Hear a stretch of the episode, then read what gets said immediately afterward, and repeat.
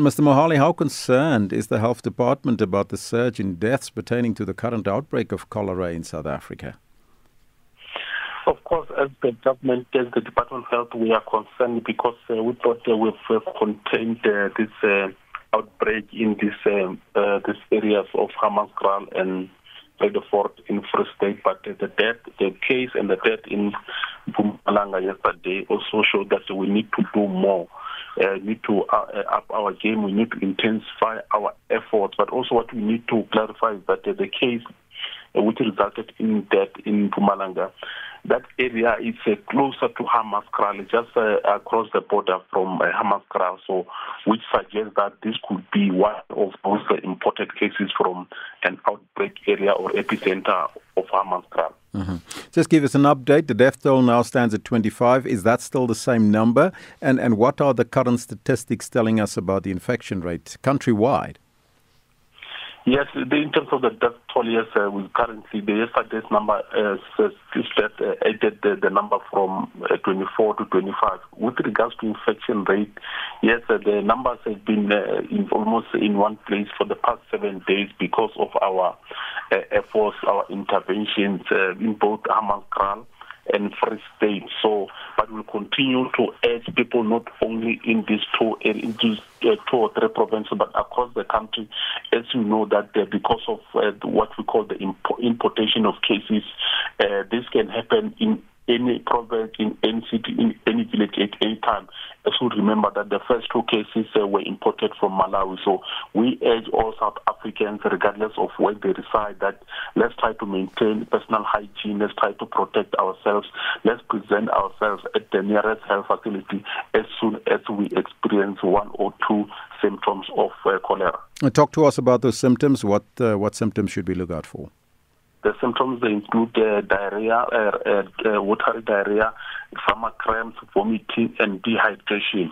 So we say anyone, whether you experience one or two, please don't waste time because one other challenge that we experience, especially at the beginning uh, in the area of is that people will, will only present late uh, when they experience this uh, symptoms. So now we say, please, even if you experience one or two, even if you suspect that you might be uh, experiencing this symptom, don't waste time. Also, we have uh, encouraged our clinicians at the health facility to say, please, as people come to the facilities for uh, for health screening of other health conditions, or please also use this opportunity to screen them for uh, signs and symptoms of cholera to ensure that uh, because uh, can get infected now, but uh, the signs and symptoms may be visible uh, two or three days later. So we say we are not going to leave this any stone unturned. We are trying to prevent and contain the spread of this uh, disease.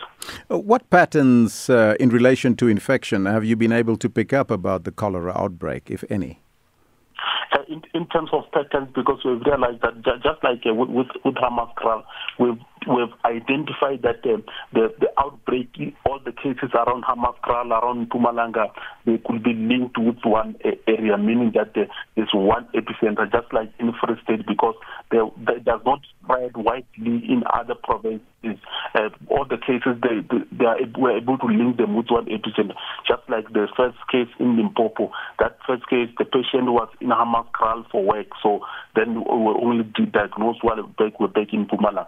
So that's why even we say the case in Mpumalanga, because of the proximity between that area and Hammanskraal, could, this could be an imported case. So hence we encourage people to say, because of mobility, let's try to um, uh, be careful, let's, let's remain vigilant at all times. Although there is a significant downward trend and the outbreak remains predominantly in Tshwane, and we've seen people moving out of the province and moving to others, but how confident is the health department that this outbreak will be contained? No, hence we say we have intensified. We're very confident that uh, with, uh, with the interventions and uh, more efforts and collaborations with all other sectors of uh, the society, we have done enough to spread the, the, message through the word of mouth, through the other platforms like uh, radio stations and TV, in order to educate people. Also, we've uh, working with our health, uh, environmental health practitioners, what we call the food, uh, uh, uh, the environmental health practitioners to also look into the area of uh, food uh, manufacturing because especially we've realized that the contamination can also happen where the handling of food for mass uh, distribution of mass uh, uh, saving. So we've uh, visited the schools, tried to check how they handle food to serve the learners and other areas like hospitals and other community centers in order to ensure that we advise them on how to handle food, especially during this time of outbreak. What other interventions has the department carried out so far to reduce any new infections and, serious illness that could lead to death? With, with regards to interventions, we have got the countrywide interventions and the targeted interventions.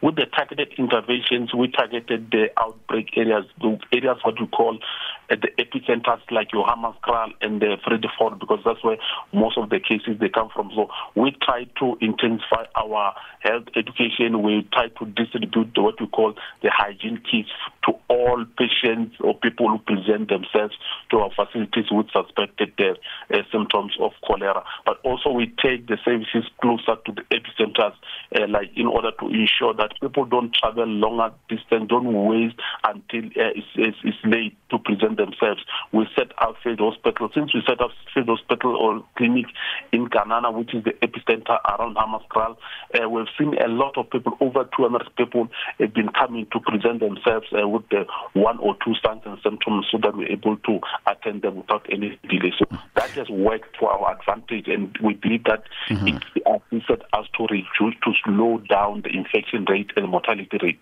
So just lastly and briefly, have the source of the cholera outbreak in any of the areas been identified?